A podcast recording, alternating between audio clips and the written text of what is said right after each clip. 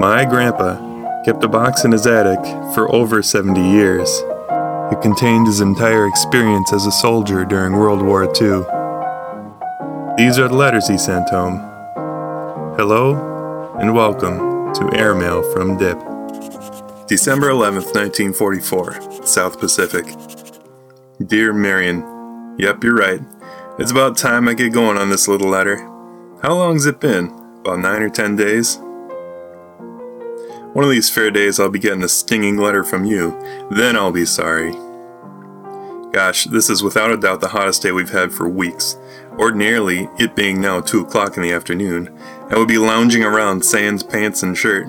However, today I am unfortunate enough to be the OD and have to wear complete uniform, including pistol and belt. I am therefore, at this writing, the most uncomfortable guy in the 8th Field Artillery Battalion. Haven't seen Fifi for about a week, not since our weekend together. Did I tell you about it? Her dad is pretty well to do, owns a tiny island just about 10 miles from the coast, on which he has built a very cozy cottage. You know, Marion, one of those vine covered affairs, really nice. Well, anyway, Fifi and I took off on her dad's sailboat on Saturday afternoon and headed for their island.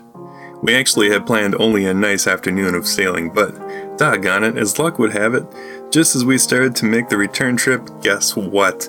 Yeah, the wind went down. Well, I guess you can understand our predicament.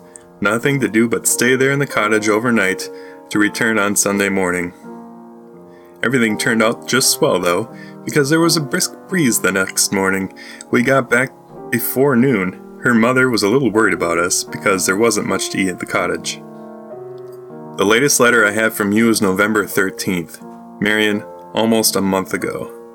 That's just how poor the mail service is right now. I've been expecting one from you every day, but no luck. The training here last week was a little on the rough side. We had a total of five four hour hikes. We cover about 10 miles during that time. I never did mind the physical angle of a hike because I've had so much practice as a scout, a caddy, and a golfer, but they're so boring. Nothing to do but plod along. We've seen the countryside so many times we have it memorized. Most of the time, I just walk along in the world of memories. For instance, I've relived all those gay Taylor's Falls picnics we've had, and the parties and dances, even those spring park Easter parades we used to have annually. Sometimes, if I'm really in retrospect mood, I can walk down Nicollet or Hennepin Avenues and visualize the stores and bars or play 18 holes of golf at Hiawatha or University, or do a series of Christies down one of the slopes at Moon Valley. Gads, do you think I'll last the war at this rate? Talking about skiing, what are your plans for the season? And what's the condition of the slopes now? I don't suppose there is a Moon Valley Ski Club anymore.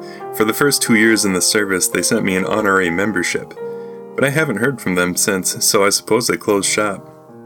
What kind of equipment do you have now, Marion? Good bindings, steel edges. Remember, you've got to be a top notch skier by the time I get back, so you can teach me a few tricks. I'll have to learn all over again, starting with kick turn and snowplow. Just got through reading one of my Christmas presents, A Tree Grows in Brooklyn. Enjoyed it very much. I'm now in the middle of Babbitt by Sinclair Lewis. Also a pretty fair story. My sister also sent a book which I plan to read next called Valley of Decision. Ever heard of it? Seems if I read a review on it in Time magazine once. It looks promising. Sure wish you would reconsider on taking those rumba lessons, Marion, because I want you to educate me when I return. I've always wanted to learn it. Gee, those pictures your cousin took of you are really nice.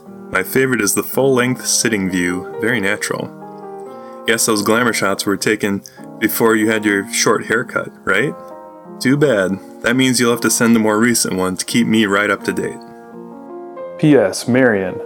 Al isn't here right now, so we are taking the liberty of mailing this as we know he wants it mailed. Loads of love, Mac and Tony. P.P.S.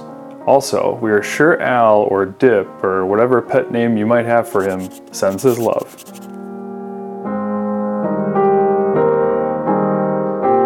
This project is created by me, Christian Olson, with audio production by my brother Eric at Olson Media. The piano music is performed and arranged by my other brother, Jonathan. For more information, follow along at airmailfromdip.com. And for more photographs, Follow Airmail from Dip on Facebook and Instagram.